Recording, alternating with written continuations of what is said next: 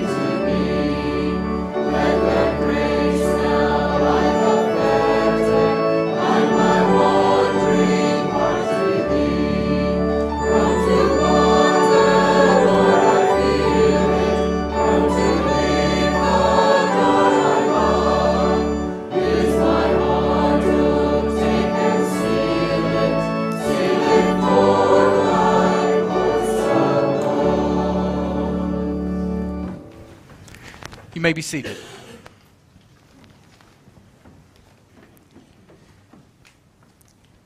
Our Old Testament reading comes from Jonah chapter 1, and we will read verses 8 through 15 of Jonah chapter 1.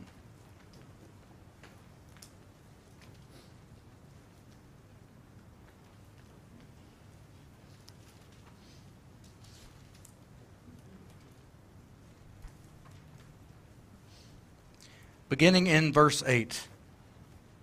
Then they said to Jonah, Tell us on whose account this evil has come upon us.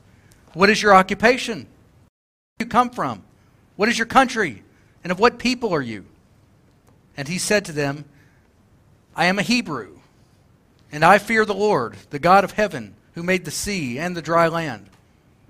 Then the men were exceedingly afraid and said to him, What is this that you have done? For the men knew that he was fleeing from the presence of the Lord, because he had told them. Then they said to him, What shall we do to you that the sea may quiet down for us? For the sea grew more and more tempestuous. He said to them, Pick me up and hurl me into the sea, and the sea will quiet down for you. For I know it is because of me that this great tempest has come upon you.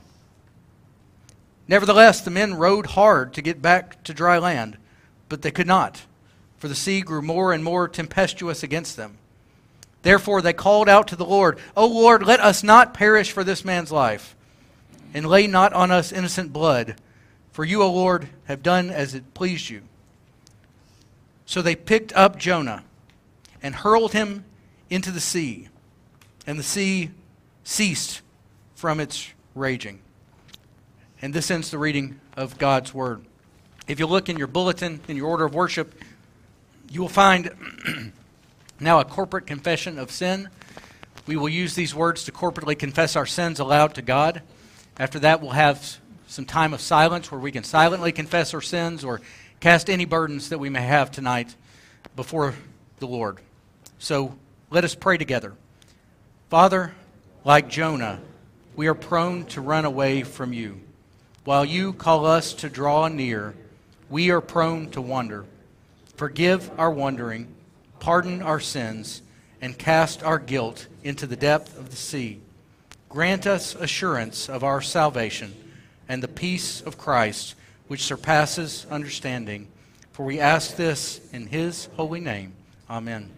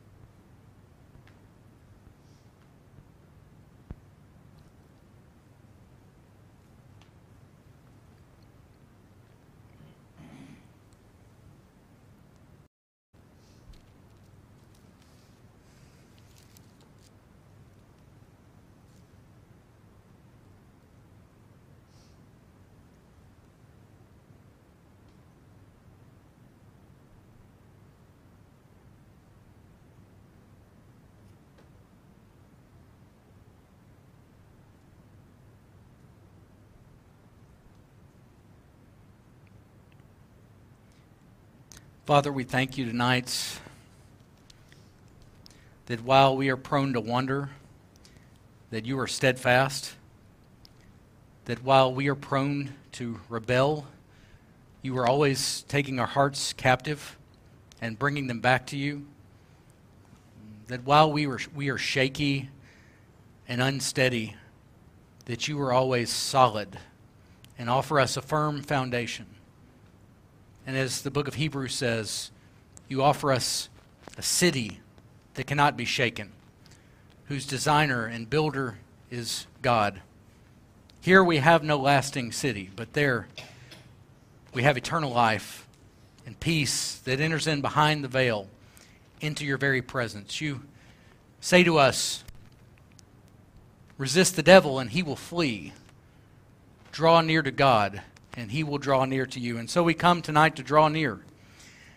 And we come with different needs. We have physical ailments, we have emotional struggles, we have spiritual difficulties and slumps, and we lift them all up before you now. You tell us to cast our cares and our burdens upon you because you care for us. And so we do so. I want to pray tonight for lost loved ones that some of us may have like prodigals who fled away from the Father. So we have loved ones who are on our hearts, whom we pray and lift up to you regularly. And we lift them up tonight and pray that you would draw the prodigal home. That, like Jonah, you would swallow them up in your mercy and bring them to the place that you've appointed for them, that they might live before your presence and in your grace. I want to pray tonight for families.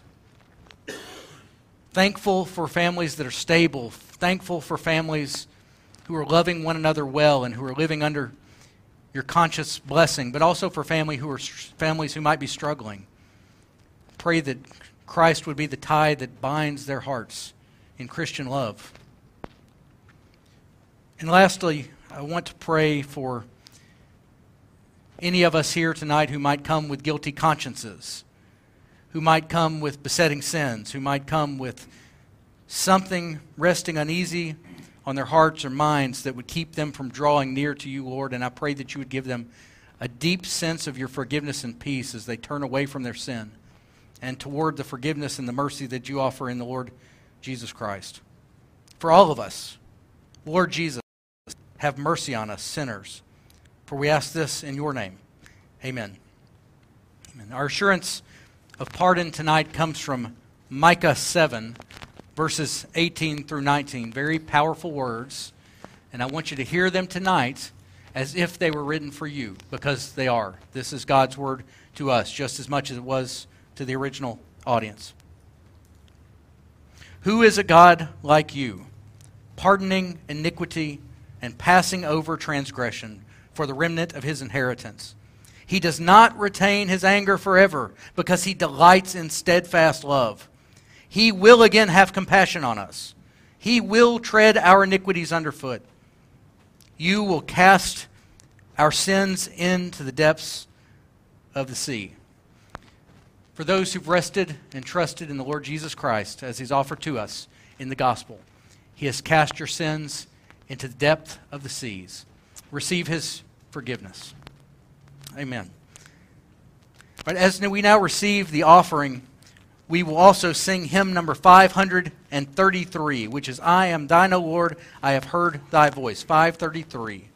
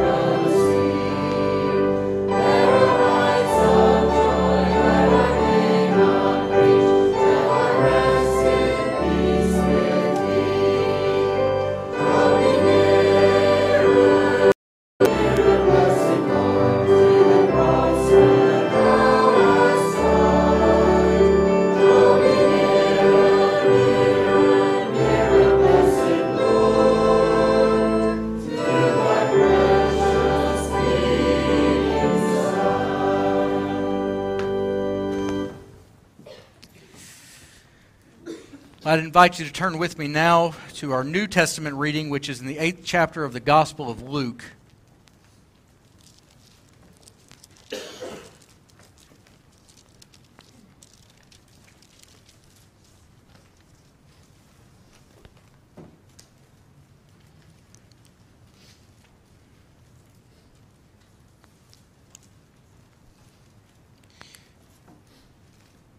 Going to begin our reading in Luke 8 22.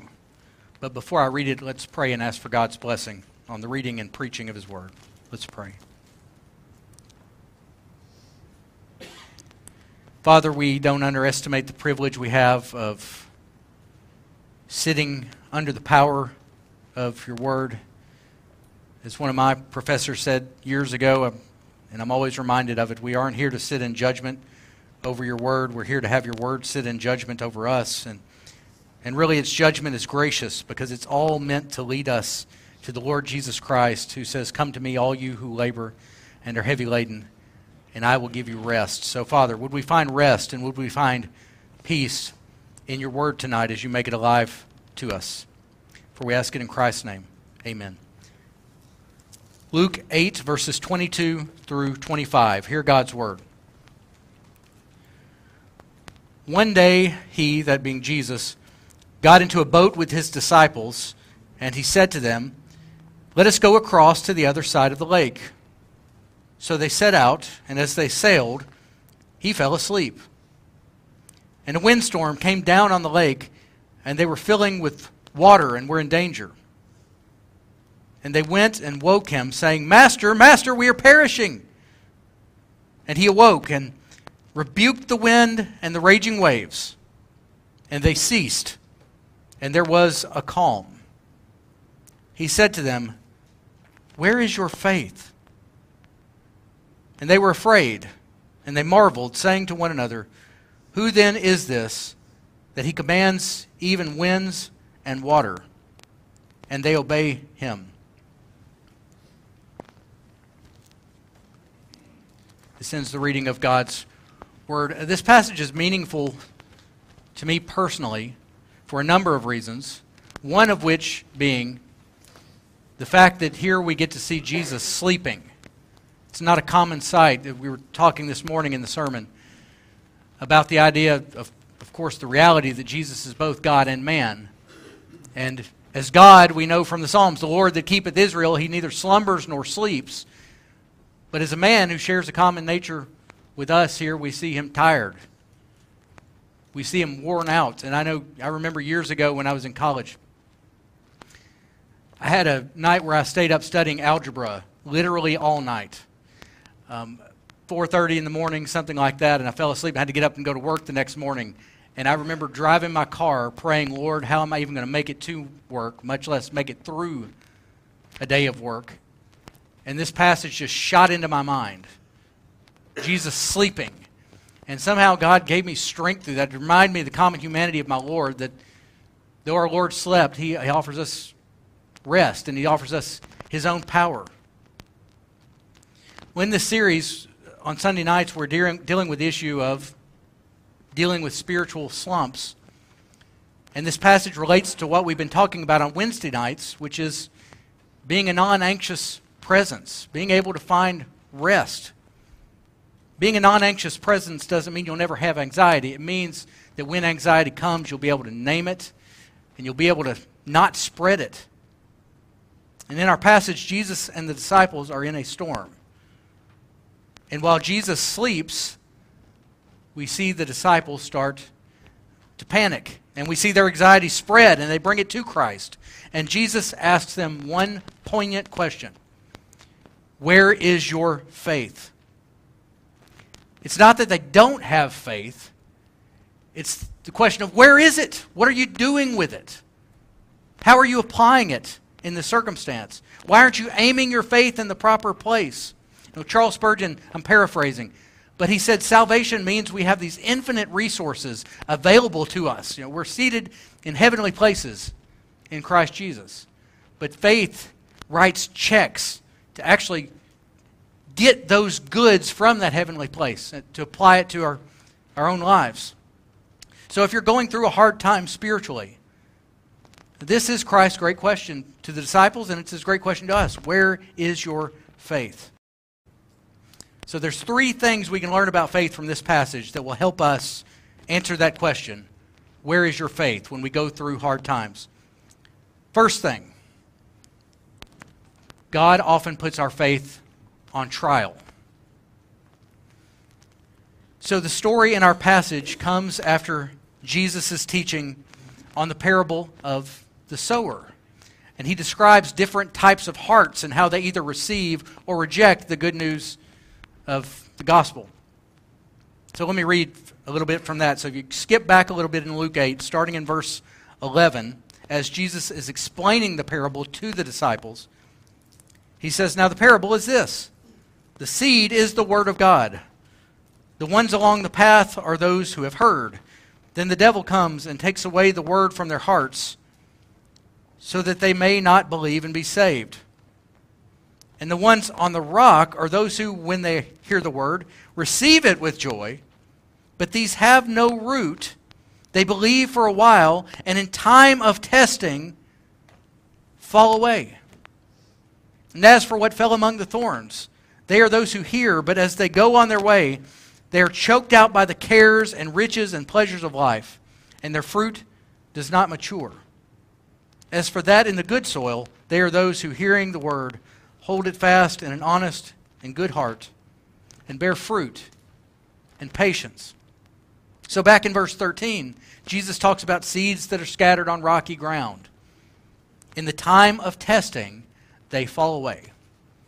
Trials are like the scorching sun that dry up faith. And in the storm, the disciples see what a time of testing is, and the temptation is that your faith will dry up. The question is, are they going to fall away? Peter talks about trials in a similar way in 1 Peter 1 6 and 7.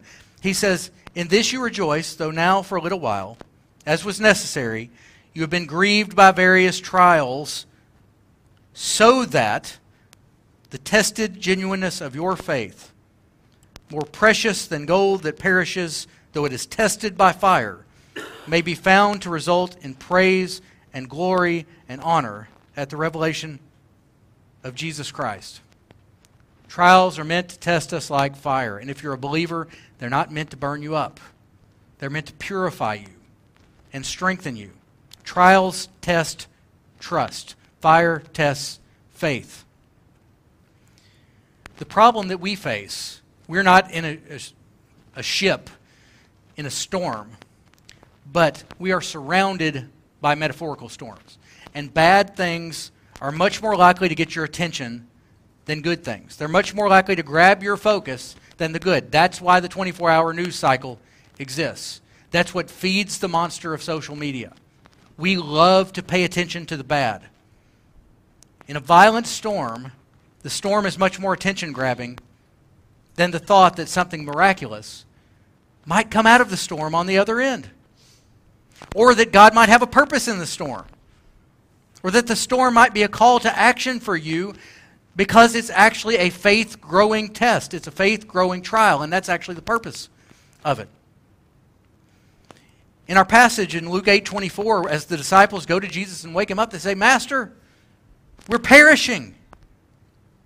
They woke him up to tell him they were about to die. And so often in our lives, that's, that's our prayer life summed up in a nutshell. It's like, Lord, I'm dying. And that's, if it's not the only time we pray, it's the most fervent time that we pray. It's to tell him all of the bad things that are going on in our lives because those are the things that get our attention. Those are the things that we worry about.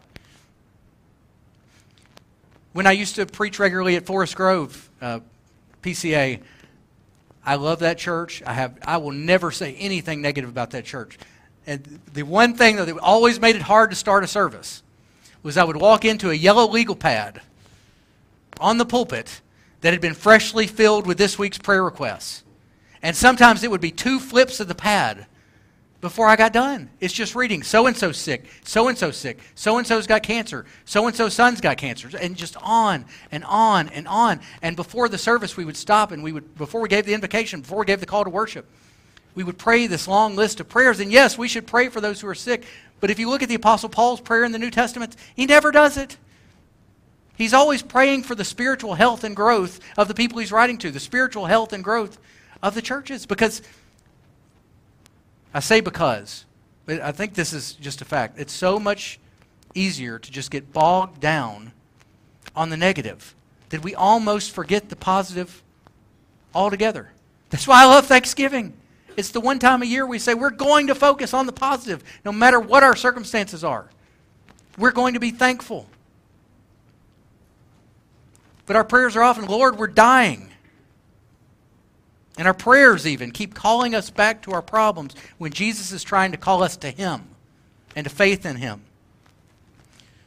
Walter Marshall, in The Gospel Mystery of Sanctification, this is how he describes prayer. He says, Strive to bring your soul into order by prayer. Prayer is pulling yourself together, in other words. He continues, However disordered by guilt, anguish, inordinate cares, or fears, a watch must be often wound up. You must wrestle in prayer against your unbelief, your doubts, your fears, and your cares. See, faith goes through trials, and it needs to be wound up like a watch through prayer, through the means of grace. Paul told Timothy to fan the flame of the gift of God that was in him. Peter said, 1 Peter 4:12, "Beloved, do not be surprised at the fiery trial when it comes upon you to test you, as though something strange were happening to you. Don't let these things surprise you. Don't let them rob you of your faith. They are trials that God is sending not to crush you, but to build you up. Not to burn you up, but to purify you. So when you're going through a trial, wind up your faith. Wrestle, wrestle against your unbelief and doubt. Ask yourself what Jesus asked his disciples Where is your faith? That's the first thing. Here's the second faith must be applied. It's one thing to say you generally believe in Jesus, it's another to believe in him in every circumstance. Not believe in him for your salvation, but to believe in your specific circumstances in life that he is with you and that he's working for your good. Lloyd Jones says, and again, I forgot to mention, I've based the outline of this series on Martyn Lloyd-Jones's book, Spiritual Depression. And in his sermon on this passage, Lloyd-Jones says that we tend to look at our faith like a thermostat. You know, on a chilly day, we set the thermostat to a certain temperature. And when it starts getting cold, we just expect automatically for that thermostat to kick on and bring heat. And he says we look at faith like that. It's like we go through life and we just think faith is set at a certain temperature, and when things start going astray, when the temperature starts dropping, that faith will kick in and everything will be all right. But it doesn't work that way. Faith is not automatic, it has to be active, consciously active. It's one thing to say you generally believe in Christ, it's another to say, in this circumstance, I'm going to apply what I know and what I believe about Christ to my situation. It's one thing to say he can save you from your sins. It's another to believe and to say that he's with you in a storm, especially when you're right in the middle of it. You look at the disciples again. They're freaking out. Why? Luke 8:23. As they sailed, he fell asleep, and a windstorm came down on the lake. And they were filling with water and were in danger. The phrase translated windstorm. This is a whirlwind. It's, it's a serious storm. This isn't just a, a shower. This is wind, this is rain, this is imminent danger. And Jesus uses situations like this over and over again as an illustration of what the Christian life is like because there are going to be periods of time in our lives when we feel like we're not in control and when we're at the mercy of our circumstances. And the disciples in this situation do the wisest thing they could have done. They go to Jesus. They say, Master, Master, we're perishing. And you would think Jesus would say, Great job, guys, you passed the test. You woke me up. You called on me. Sometimes I've had the thought, this is pure speculation, but I wonder if Jesus is almost like a grumpy dad here who's just been woke up by his children. And it's like, Why did you call me? Where is your faith? I'm in the boat. I was in the boat. When they say we're perishing, they actually, Lloyd Jones thinks that the we there was all inclusive to include Jesus himself. Like, Lord, not only are we going to die, you're going to you're going to die too. Well, Jesus has told them he's going to die, but it's not going to be yet. He's going to be arrested first. So there's a sense in which the disciples' faith was active in going to Jesus, but it was inactive in the sense that they were panicking when they went to him. See, faith is a gift given by God. That's Ephesians 2 8 and 9. But we have to apply that gift when we feel like panicking. I can give you a car, but if you get any, want to get anywhere, you got to get in, and turn on, turn the ignition, step on the gas pedal. You have to do something. I can give you groceries, but you actually have to eat them if you're going to survive. And God can give us faith, but we have to apply it to our circumstances. Lloyd Jones quotes Robert Browning, who said, With me, faith means perpetual unbelief, kept quiet, like the snake beneath Michael's foot, who stands calm just because he feels it writhe. The idea is faith is that thing that quiets unbelief. Faith is that thing that allows you not to panic when the circumstances call for panic. But you have to apply it. Lloyd Jones says faith in this passage is a refusal to panic. When Jesus says, Where is your faith? he's saying, I'm in the boat with you. Why are you panicking? Faith is active. It's something that has to be exercised and applied. You have to consciously put your faith into action. You have faith. Why aren't you applying it? That's his question. Why aren't you winding up that watch? Given what you know about God and what you believe about God, why aren't you refusing to panic? But when you look at the great men of faith in the Bible, you will see them doing this all the time. I often think of Psalm 43 because it's one of my favorite passages in the scriptures, where the psalmist is rehearsing a litany of problems that he has. He's being oppressed and attacked by evil men. He's questioning God, asking God, Where are you in the midst of this? But then near the end of the psalm, he says, O my soul, why are you cast down? Why are you in turmoil? Hope in God. That's him winding up the watch. That's him applying his faith and putting it into action. He's saying, Yes, these are my circumstances, but he's my God. So, my soul, why? Why are you cast down? Where is your faith? The same thing. Matt mentioned Lamentations 3 uh, this morning with the prophet Jeremiah. He's facing terrible circumstances.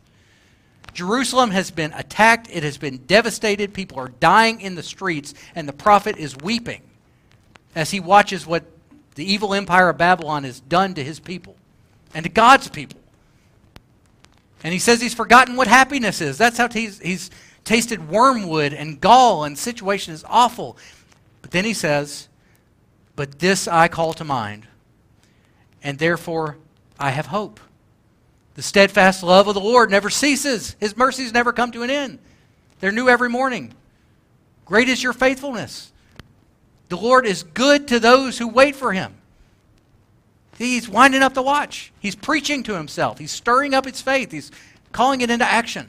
That's active faith. It's not some thermostat, and I'm just saying, boy, it's getting cold. I hope that thermostat k- kicks in. It's, no, you take control of it. You fan the flame. That's what applying faith is. And when Jesus says, Where's your faith? that's what he's calling them to do. So faith is a refusal to panic. It's something act, that's active. I'm going to take what I know about God, I'm going to take my belief in God, and I'm going to actively apply it to the situation I'm in at this very moment. That's the second thing we learn here about faith. Here's the third and final faith must have a definite object. Faith isn't some broad, generic term where it's like, I'm going to be generally optimistic and hopeful it's not wishful thinking. Biblical faith has a definite object, and that object is Christ. The disciples knew this, and that's why they went to Jesus in the storm. But in some sense, we have even more reason than they did to trust Christ because we see him on the other end of the resurrection from this story in the gospel. They followed him by sight in some sense because they were there walking with him. We follow him by faith because we have the rest of the scriptures at our disposal.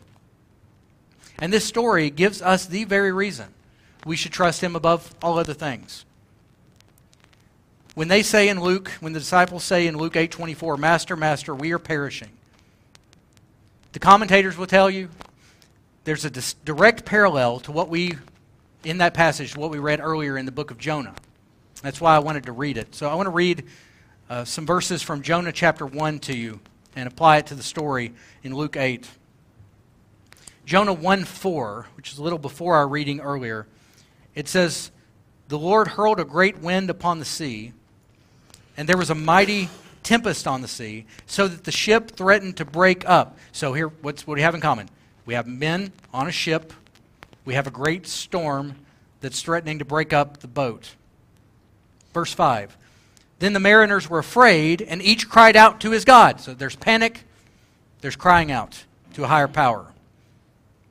And they hurled the cargo that was in the ship into the sea to lighten it for them.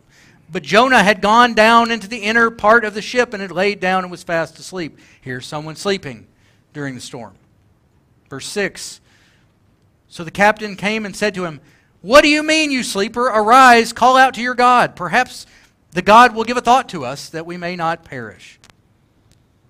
Familiar phrase, that we may not perish. So there's fear of dying. Skipping down a little bit in the passage to verse 11, after Jonah has revealed to them who he is and why the storm has come upon them, because he's a prophet who's on the run from the presence of the Lord, says, verse 11, they said to him, What shall we do to you that the sea may quiet down for us? For the sea grew more and more tempestuous. He said to them, Pick me up and hurl me into the sea, then the sea will quiet down for you. For I know it is because of me that this great tempest has come upon you. Then, verse 15 So they picked up Jonah and hurled him into the sea, and the sea ceased from its raging. So you see the parallels in the story. Both Jonah and Jesus are asleep, both are awakened by scared sailors. In both, the sea is calmed. The one thing they don't have in common is that in Jonah's story, he's thrown into the sea. And that in Jesus' story, he's not thrown into the sea. Or is he? At least he's not yet thrown into the sea. Tim Keller comments on this passage. This story is showing us that the stories of Jonah and Jesus aren't actually different when you stand back a bit and look at them with the rest of the story of Jesus in view. Just a few chapters later, in Luke 11, Jesus is going to say, One greater than Jonah is here. He's the greater Jonah. So Keller says, when Jesus said, I am the true, the greater Jonah, he meant this Someday I'm going to calm all storms, still all waves. And he can do that only because when he was on the cross, he was thrown willingly, like Jonah, into the ultimate storm, under the ultimate waves, the waves of sin and death. Jesus was thrown into the only storm that can ultimately sink us the storm of eternal justice for our sin. That storm wasn't calmed until it swept him away. Storms are often used, as they are in the book of Jonah, in the Bible, for, as a metaphor for God's wrath and for trials. Storms are often used as a metaphor for us going through situations that are anxious and troubling. You know, hell is called a place of weeping and gnashing of teeth. It's a place where anxiety and panic and storms rule the day. Jesus threw himself into that storm so that he could give us peace. And you calling your faith into action is reminding yourself of this over and over and over again. I may be going through a storm, but I will never go through the ultimate storm. Brings to mind, I remember reading a Spurgeon sermon ages ago, and he talked about the hot hail of the wrath of God. It's a oxymoron, hot hail, but the point was the storm, the unfathomable storm of the wrath of God. No matter our circumstances, I want you to ask yourself what's the worst thing that can happen to you if Jesus took the wrath of God for you? Because even if you die, it's instant paradise, instantly in his presence. And so, why are we so anxious and troubled?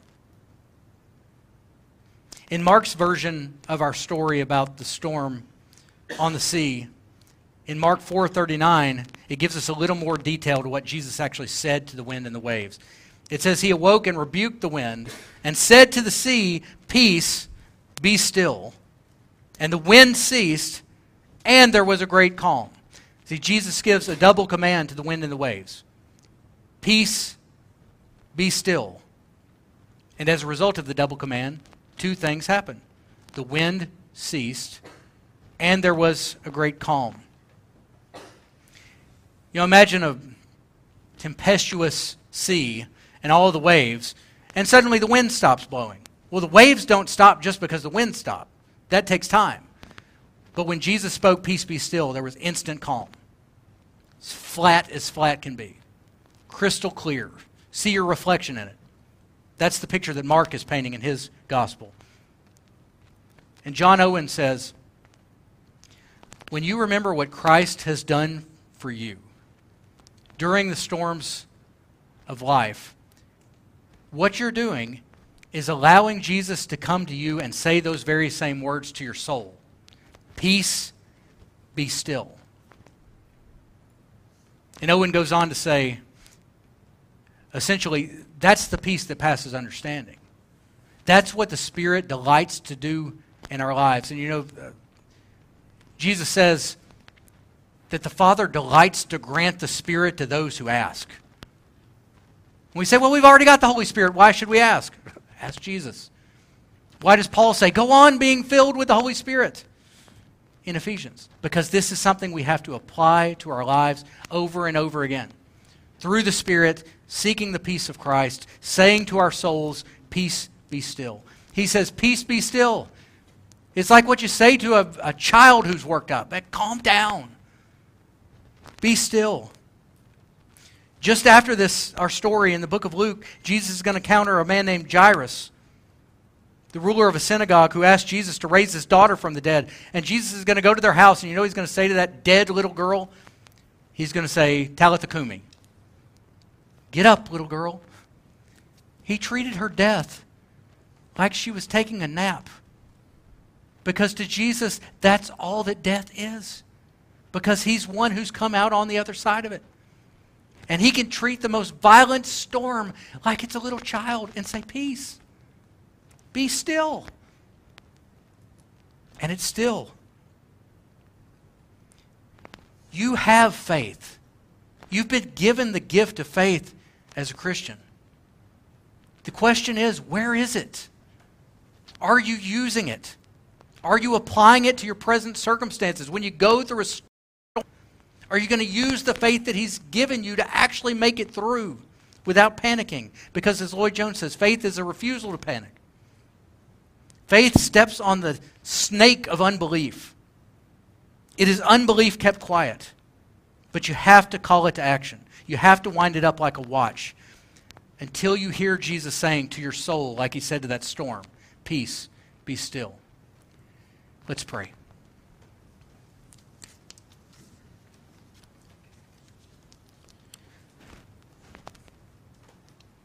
Father, we I know I speak for myself that so often I expect my faith to be automatic.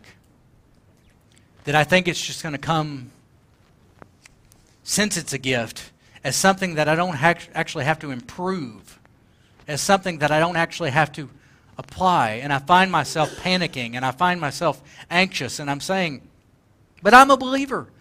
What, what do I have to fear? I'm leaning on the everlasting arms.